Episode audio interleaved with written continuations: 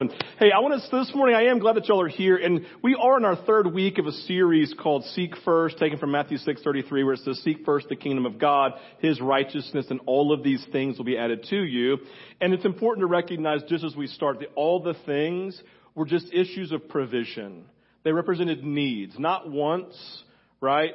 Representing needs. And so it's specifically the things they were stressed out about as it related to their felt needs of provision. And God says, if you, if you give yourself first to seeking me, all of your needs I will meet. I will engage those. I'm a perfect king, and we're talking about that some, but uh, that's the idea, to seek first, that we are a people who are called to give priority energy, priority strength to pursuing the kingdom of God. We're going to look at that here in a second, and specifically recognizing that represents Jesus himself, who he is as reigning king and Lord. All that to say is we are to give ourselves as priority to the person of Jesus. And with that this morning, I want to start uh, with an overwhelming story, right? Like we're about to go from this to like, want, want, right? Because I think it speaks to where we're trying to go this morning. I'm going to tell a story that's overwhelming. I'm going to tell a story that has great weight to it that I hope that none of you can identify with in the sense of like, this was my experience. But I'm assuming that every single one of you can, can identify with some level of this experience as it relates to the tension that they were feeling.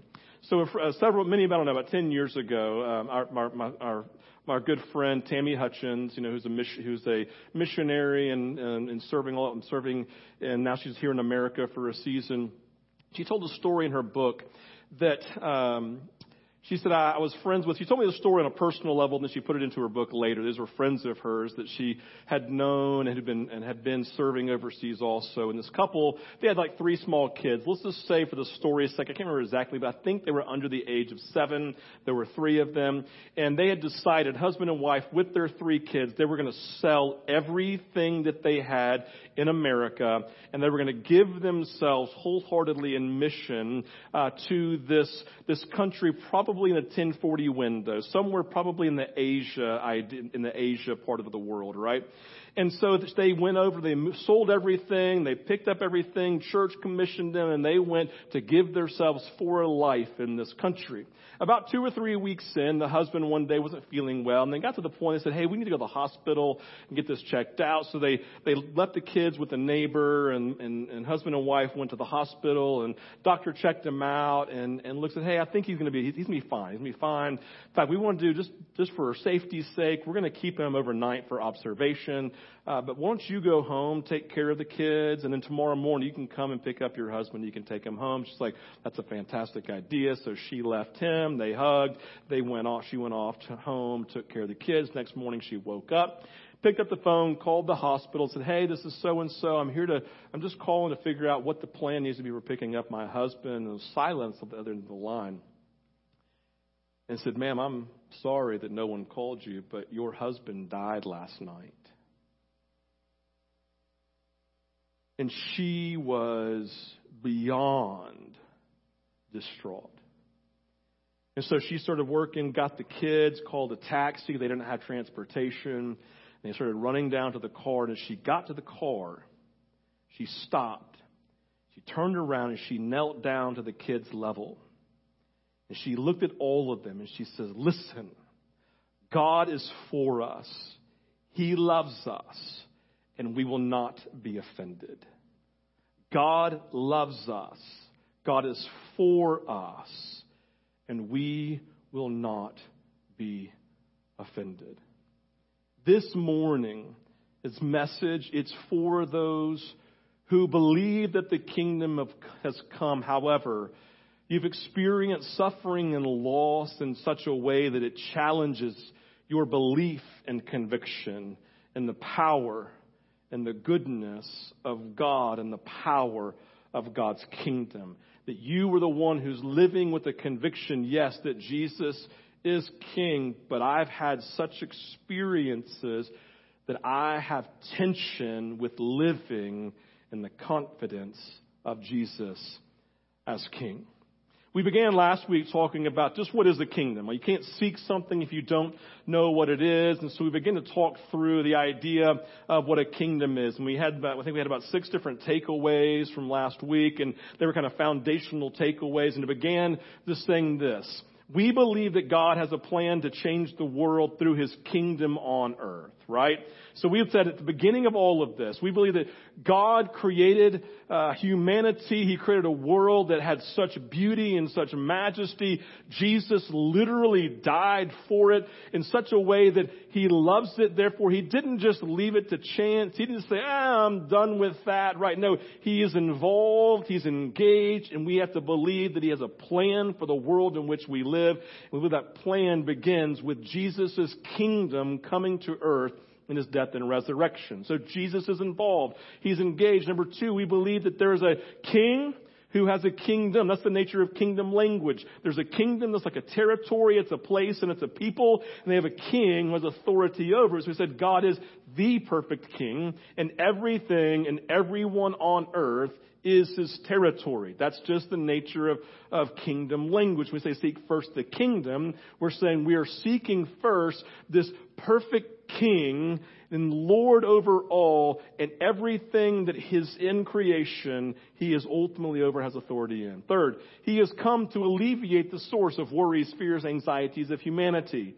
So as a perfect king, his job is to defend and to fight for us, to provide for us, and to be there for us, and to call us to obedience, right? So in that, because he's a perfect king, because he's all loving, expresses the fruit of the Spirit as, a, as the only way He relates to us, then it alleviates our source of worries, fears, and anxieties because we know that He will provide for us. Which comes down to number four historically speaking, there was a moment when the kingdom was on earth, Garden of Eden. The kingdom was lost in Genesis chapter 3 at the introduction of sin. All the way through, uh, all the way up to Jesus, there was the idea of the kingdom and longing for it to come. And then with Jesus, the kingdom had come. Jesus said in his own words, the beginning of the Gospel of Mark, the kingdom has come near. Repent and believe the good news. Right? Jesus came. He brought the kingdom. And if he is the king, again, this is all kingdom language, foundational, right? Then we must give allegiance to the king. Everybody say allegiance. It's where we ultimately put ourselves under his leadership, his guiding, and his lordship, but knowing he is perfect in it and he is always loving. He's not one of those terrible dictatorial kings who's always abusive. He is a perfect and loving king who is always kind and compassionate. Which then comes to six. If that's all true, then, then we are to give our primary energies to seeking the kingdom, its establishment, that we are fighting for others to come under the allegiance of the king, recognizing there are people and there are places that are not under the lordship of Jesus. They've never submitted to him. They've never surrendered to him. From the language of Narnia, they are still living in a perpetual winter under the ruler, the, the, this uh, queenship of the evil queen. And wherever Aslan moves, right, breakthrough happens. Spring breaks into winter. So we are those who are always wanting to move people to allegiance to Jesus because we believe it's where life is found. That's his foundational, that's his kingdom language, right?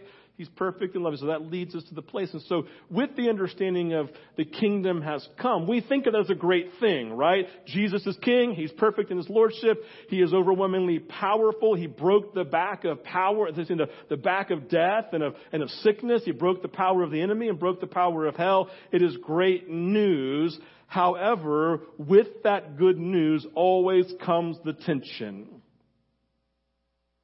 connected to the story I told earlier.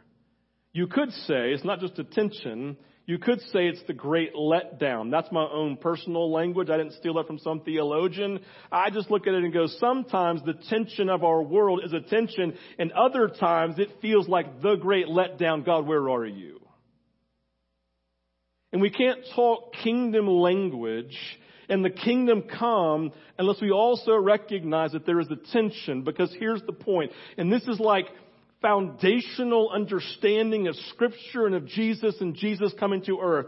The kingdom of God has come in Jesus, but not yet fully. And because it has come, but not yet fully, then there is the tension of it being here, but not yet completely. And so there is the tension of life.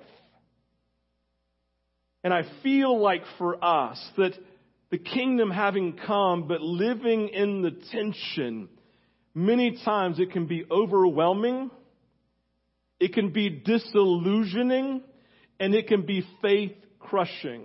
I have good news for you this morning.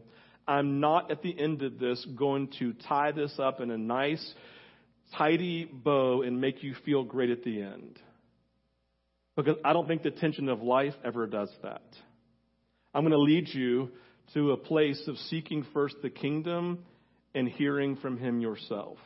I'm just letting you know in advance, okay? My goal today is to let you know you're not alone.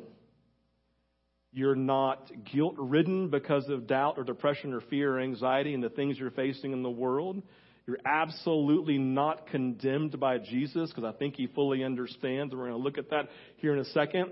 And I want them to release you then to be honest. Everybody say honest. Thank you. Some of you are like, I'm not saying it. Fine. But I want to lead you to that place of being able to be honest this week, not just this morning, but this week. The first thing that's helpful for me is recognizing, man, we find tension in Scripture in the New Testament around the person of Jesus multiple times. I'm going to name one of them on a macro level, and I'm going to look at one on an individualistic level. Jesus said, again, the kingdom has come in Mark chapter 115, right? And and with that, you have to recognize there are really clear and great expectation of what that means by everyone who's listening. So when Jesus says in Mark 1:15, the kingdom has come near, every single person would have had an expectation. They would have hooked, they would have hitched to Jesus' message right here and said, oh my gosh, then that means this. And so what that would have meant for them, and again, you have to recognize, every there was like a, a, wide road of expectations, but there were some umbrellas over those. I'm going to name the umbrellas because every kind of person defined that a little bit differently by whatever circle that they lived in. But all of them had some very clear shared expectations and anticipations around the kingdom coming. The first of those would have been that the king would have come and done some unbelievably powerful things on a spiritual level, very much akin to what Moses did in the Exodus and the miracles that he did by leading the Israelites out of captivity, right? So think of all the miracles, the hitting the, hitting the rock and water flowing out. Think about the fire by day, right? And the cloud by, excuse me, the cloud by day, fire by night, like the miracles. They would have thought this king slash leader would come in a similar way to Moses and do some miraculous and spiritual things. And we recognize Jesus did that.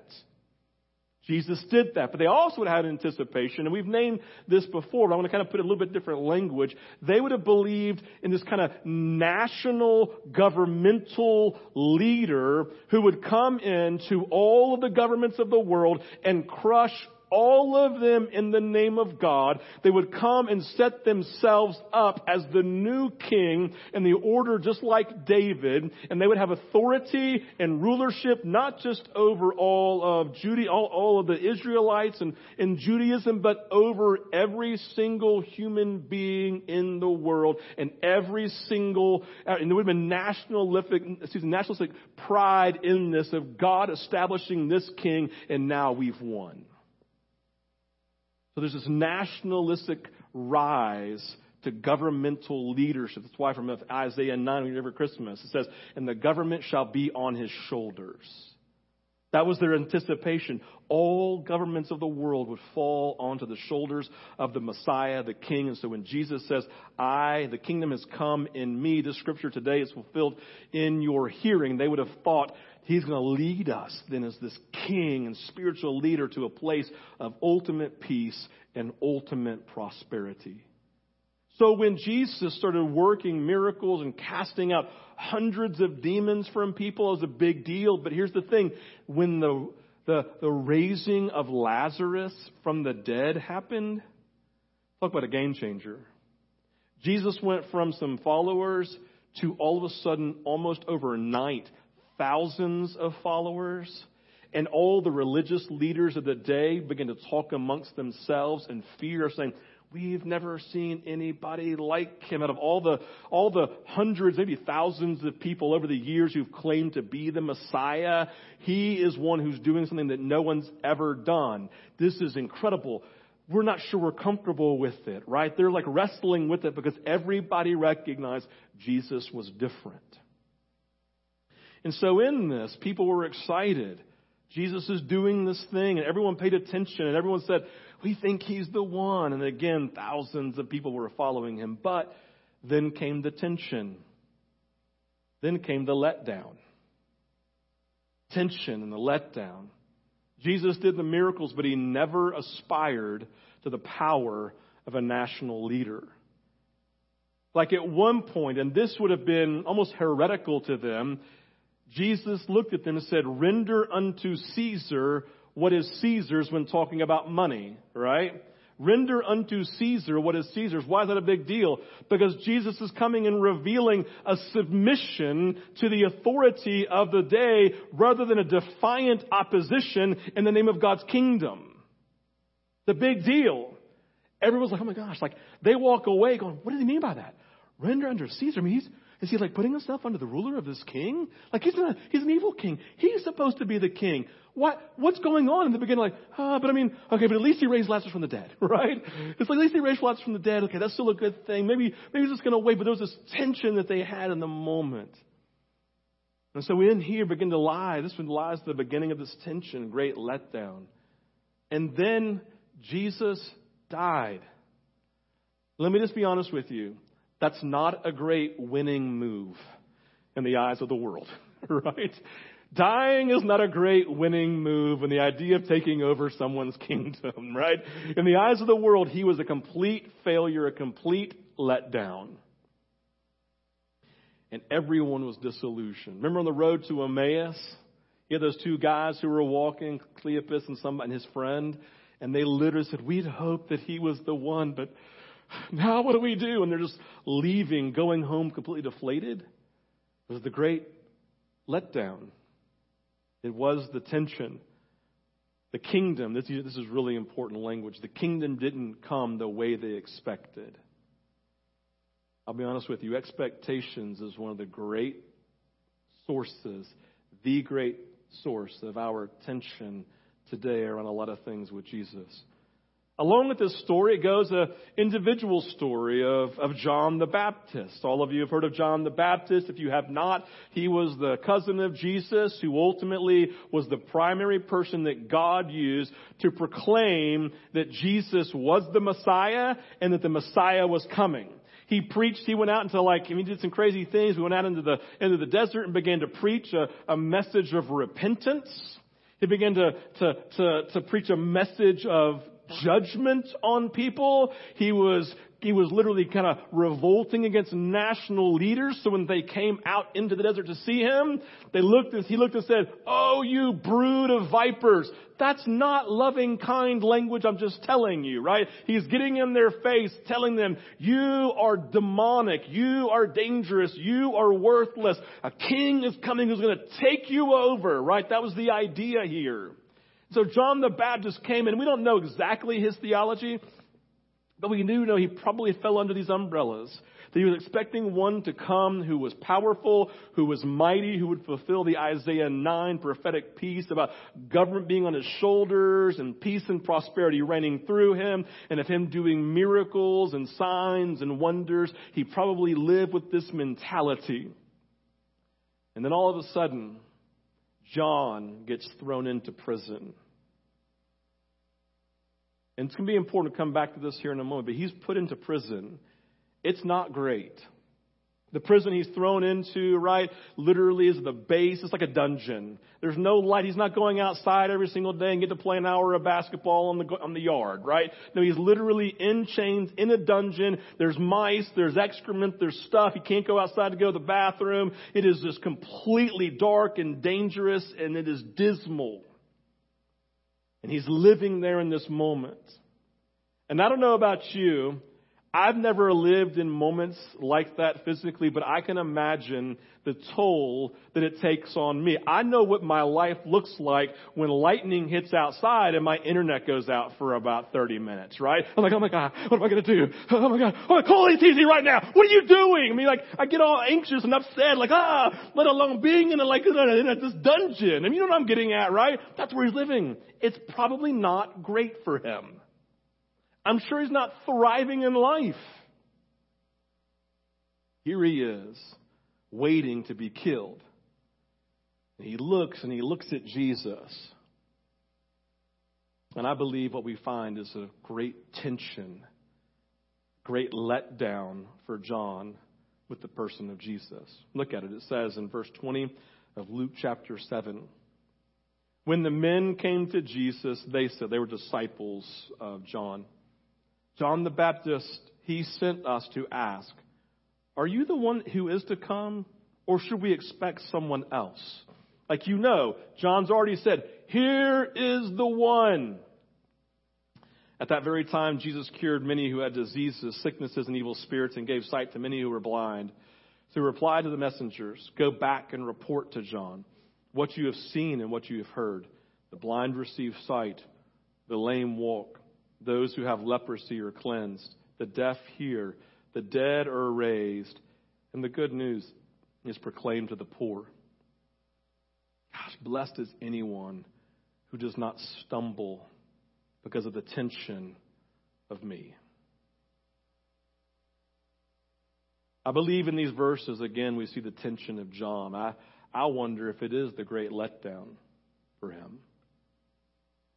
I believe John's expectation of the coming king and the coming kingdom I don't believe they're met in this moment. His expectations are not being met by the life of Jesus, and I believe he's struggling. Some theologians, and they're and it's okay, like we don't really know, but some theologians say, no, John wasn't questioning. John's super strong. He was having his disciples go to Jesus on their own behalf. Like he couldn't make them believe, so he wanted them to go to Jesus on their own behalf and receive back from Jesus the message that he is the one to encourage them. But I don't think that's that's the case because Jesus says, go back to John. Blessed are those who don't stumble on behalf of me. And then he spends like five verses talking about why John is so great. This is a story about John, in my opinion. Think it's a story of John's tension I think it's the story of John's doubt. I don't believe he was doubting in God as in like doubting faith in God. I don't believe he was, he was even doubting the coming kingdom because he said, should we expect one to come or somebody else? I think he's actually doubting his own convictions, his own ability to hear God. I think he's, I think he's doubting his own beliefs, the things that he landed on. I think he's struggling with his own personal. Did I miss God? Did I not hear God? Like I thought he was going to do this and he's not and I thought he was the one and it's not what I thought. Huh, have you ever had those moments where you begin to kind of doubt self in the midst of like that phrase that's been used throughout the generation says, we, we doubt in the dark what God was so clear about in the light? Those moments, like, oh my gosh, yeah, Jesus is so great. And then all hell breaks loose. Like, I'm not sure I believe him anymore, right? It's that moment, that tension. I believe John is experiencing. And I love that literally Jesus is here in the moment. I think he has compassion for John. Blessed is those, blessed are those who don't fall away on account of me. I think John had a real tension. His expectations aren't being met couple of reasons, possibilities why. These are not like biblical reasons, as in like it tells us. It's kind of hypothetical reasons, but I mean, I'm taking just some like background I think that leads me to this conviction. So I'm going to give you two possibilities. Please don't go quote me on these. It's like, well, Steve said, the Bible said. I'm saying no. These are possibilities of possible things that John may have been struggling with and wrestling with in the moment. There may have been other things, but here are a couple of things I just wrote down for myself that I thought maybe John is struggling with. Number one, John may be suffering and struggling in prison under a corrupt leader, wondering, well, why doesn't the King of Kings come and get me out? Like he believed that Jesus was the Messiah. He believed that Jesus was the king. He believed that he was the king who was coming in a nationalistic way to take over all kingdoms. It's perfect Hollywood experience that Jesus would wait until that moment right before his death and then release John and set him free and everyone would celebrate and hand in hand together in the air and say, look, we have brought the kingdom. And he's sitting in prison, dismal and dark, watching Jesus do absolutely nothing along the lines of nationalistic rising to power to take over the kingdom and the kingdoms and to set himself as king. If he is the true king, then why isn't he doing that? And surely he could set me free. Ever had those moments? I know this is happening, but God loves me. He could be moving in this way in my life to bring freedom. Why isn't he? Second possibility, again, these are just throwing some things out. John's teaching a message. I actually read, I stole this from somebody else, so you can blame them. John is teaching a message of repentance and judgment and challenging, challenging the nationalistic establishment, right? But Jesus isn't doing that. Look instead at what Jesus is doing, and I'm going to talk, tell you why I think this creates tension for John. He says, Go back, I've already read this, but go back and report to John what you have seen and heard. Verse 22 of Luke 7. Go back and report to John what you've seen and heard. He says, All right. The blind receive sight, the lame walk, those who have leprosy are cleansed, the deaf hear, the dead are raised, the good news is proclaimed to the poor, right? We look at those and go, those are amazing things, right? Those are amazing things. But recognize what Jesus is not doing. Jesus is not preaching a message of judgment. He's preaching a completely different style of message of repentance, and he is absolutely not challenging the nationalistic establishment like John was. Instead, he is ministering powerfully to those in Jewish culture who were marginalized and oppressed and completely powerless. He wasn't preaching to the powerful and to the establishment. He was giving his life away to the, to the marginalized, to the unclean, to the social outcast, right? To the blind who were considered unclean and couldn't go into the temple.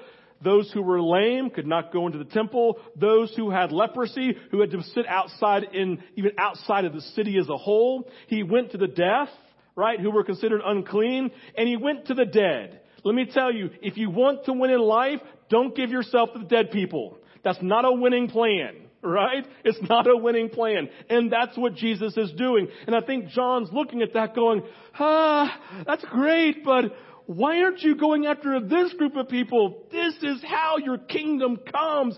And he's disillusioned and frustrated and overwhelmed in the moment. You don't change a nationalistic kingdom by focusing on the least. And I personally believe it's a struggle for John. The coming of the kingdom coming of the kingdom, the way Jesus came, it created tension for all of his followers.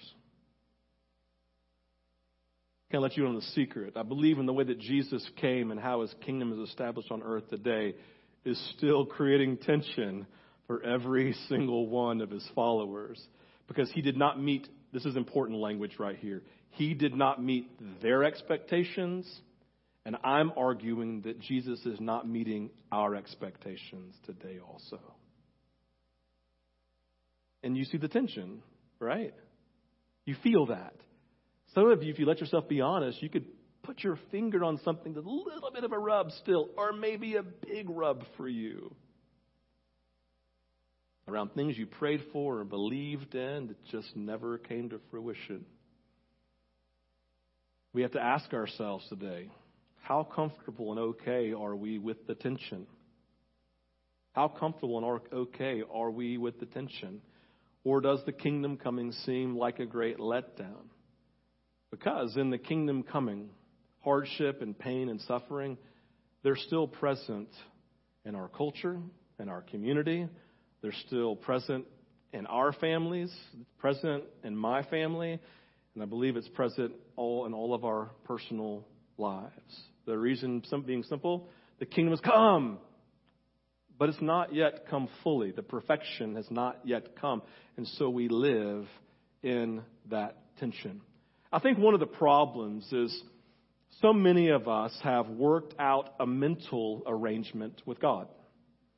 We've worked out a mental arrangement with God. I'll be honest with you. Some of that mental arrangement has been proclaimed and connected to the gospel of Jesus and talk to you something along these lines. God is a good God. He's a perfectly loving Father. He will always fight for you, Psalm 91. He will always protect you. And if you are obedient, then He will care for you and keep anything bad from happening to you.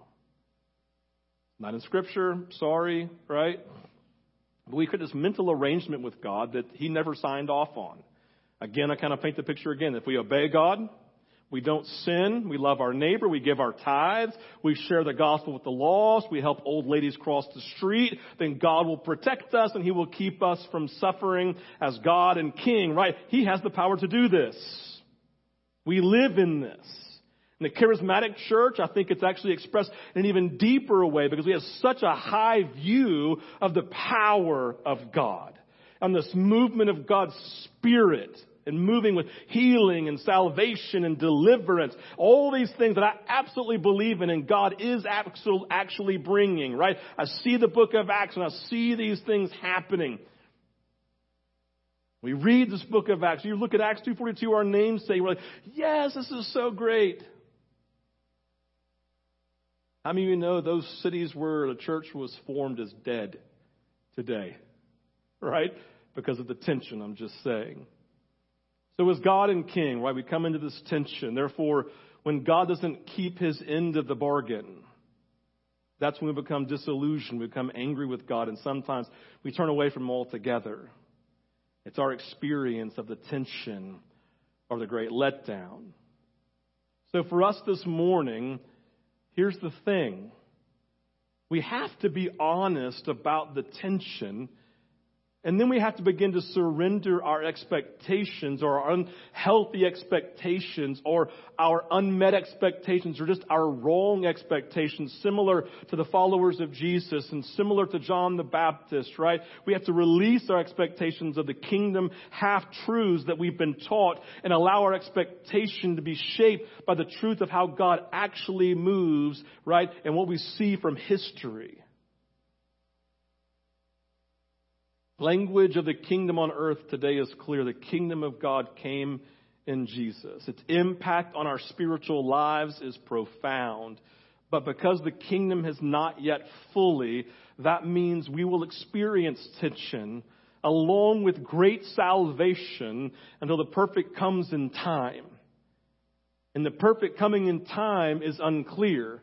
Because no one knows when Jesus is going to return and to restore in time all kingdoms under him, where every knee shall bow and every tongue shall confess that he actually is Lord on the earth and under it. That time is coming, but it hasn't yet come. That's why we have, again, using that Narnia language from last week, there are still those under the, the reign and rule of the witch, the white witch, who are living in a perpetual winter, who've never surrendered to the king.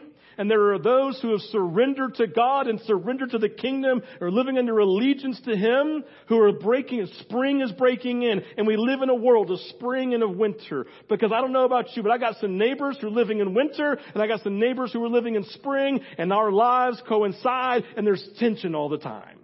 Not just between us and them. I mean, just seeing it happen. We live in a world that's not yet fully under the reign and rule of God. And so there is still tension. we experience suffering while experiencing breakthrough. And here's the thing about the kingdom. I want you to hear this. This is kind of just, again, like I'm just going to give you some like new basic theology. And it's not even, it's not profound at all. Okay? It's like super common sense and logical, and that's biblical. God gave you a mind so that you could take the spiritual and the logic and marry it together to be like Jesus, right? Logic and motion need to go together. They are God's gift to himself and to us. So in that, this is where, here's where we are. As the tension, we will exp- continue experiencing hardship on earth while having moments of great victory.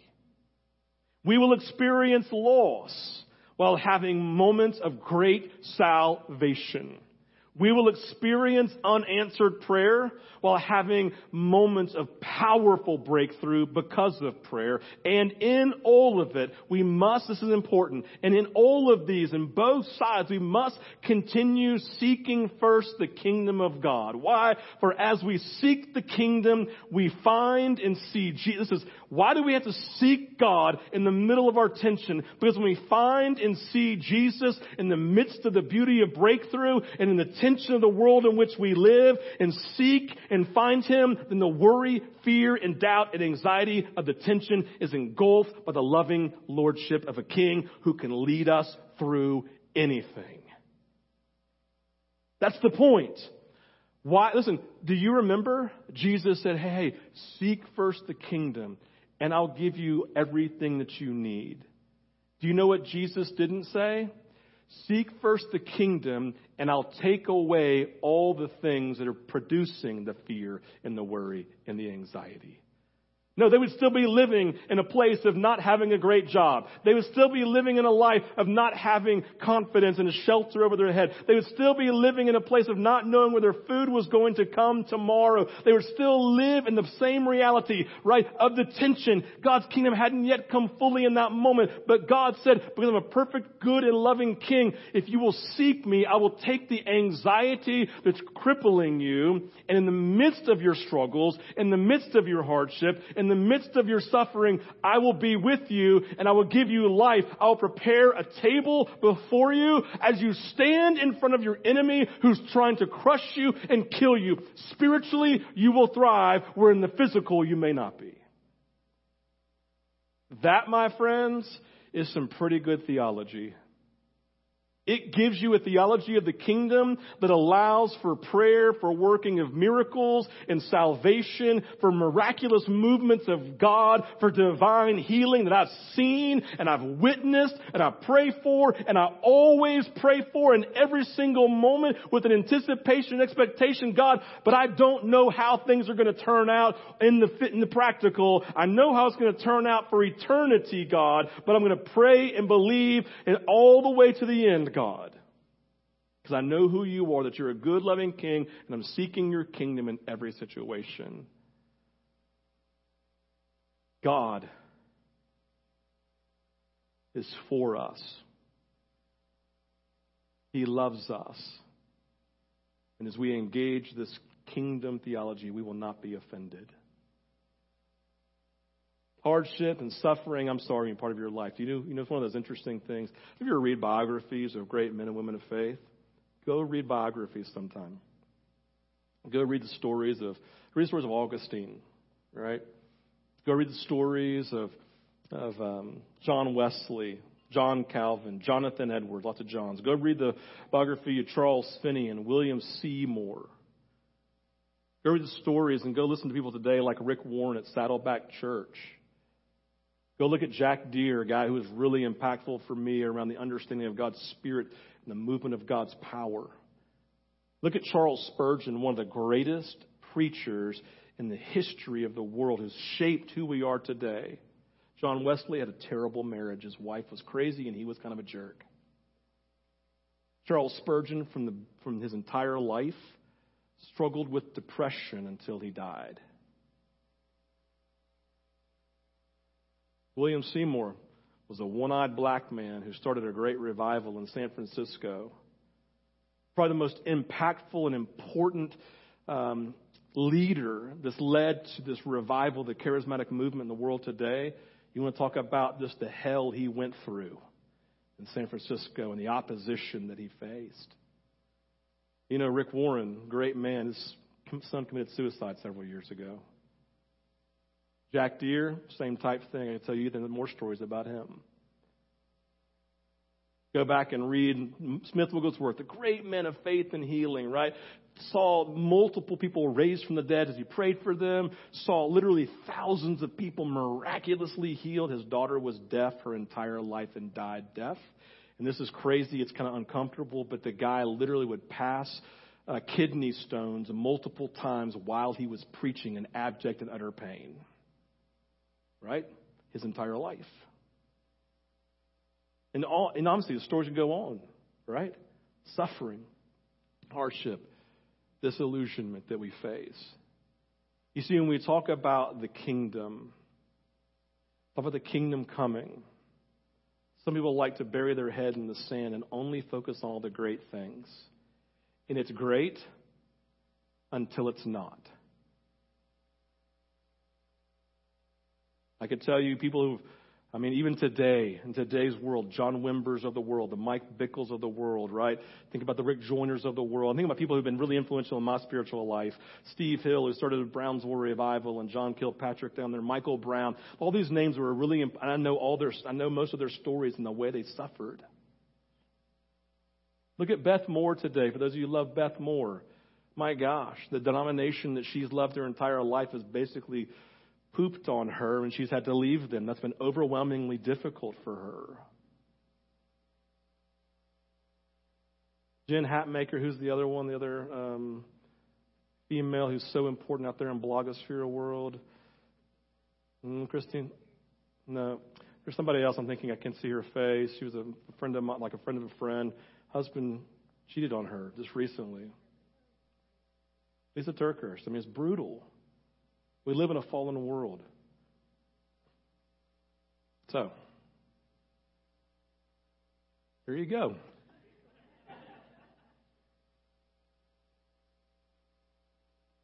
Doesn't that make you feel terrible and wonderful at the same time? Like my favorite moment, my, uh, the first verse, my favorite moment in the Bible, and I meant to say the favorite moment in Forrest Gump. So my my favorite moment in Forrest Gump was when they go into that hurricane Lieutenant Dan, who had lost his legs because Forrest saved him and didn't want to be saved, and he was bitter and angry in life. He's on that stupid boat, Jenny. Hurricane comes through, right? Destroys everything. And what does, what does Dan do? He goes up into the perch and he just starts screaming at God. Having that moment. And Forrest, in his wisdom, I don't know what happened up there. Whatever business he did with God, but he came down a changed man. See, it begins with honesty. Robert Duvall, the apostle, his mom said, sometimes he talks to God and sometimes he yells. Right? Having our honest moments before God. You see, the theology of a good follower of Christ is able to embrace the kingdom has come, but not yet fully to live in the tension and the disillusionment, to be honest and journey through the wall, right? For those of you who've done um, our study before, like this idea of spiritually healthy um, Christianity, whatever it is, emotionally healthy spirituality. Like this journey through the wall. It took me a while to get there. Emotionally healthy spirituality, a journey through the wall to be, you have to be honest about this thing that's created this tension so that in being honest and you can engage God on a different level and He will take you on that journey. When you get to the other side, you'll be at peace. This morning, as our worship team comes back and we just pray and worship, see, I told you I wouldn't make it nice and tidy at the end, right? I'm just kind of leaving you in your tension. I think that's what Jesus does. He's in the tension and says, I don't, I can't, this, just seek me. Just come and be honest with me. Come like John and say, ah, you're kind of letting me down. John, Jesus knew what was happening. He says, hey, blessed is John for not falling away on because of me.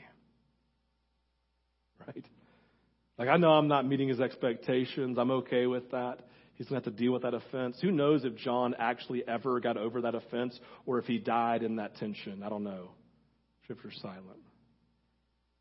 And so I give, I just want to give you that journey this morning, the journey of honesty, the journey of through the tension, the journey of taking that tension, maybe the things that have let you down, and saying, God, this is where I am this morning. Then you turn your gaze from it and say, Jesus, maybe like Lieutenant Dan, I have to be really honest about my anger and frustration right now. I know that you're God, but I am angry.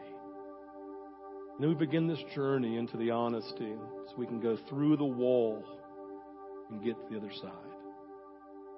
This morning I have ministry teams available. They just love to pray for you about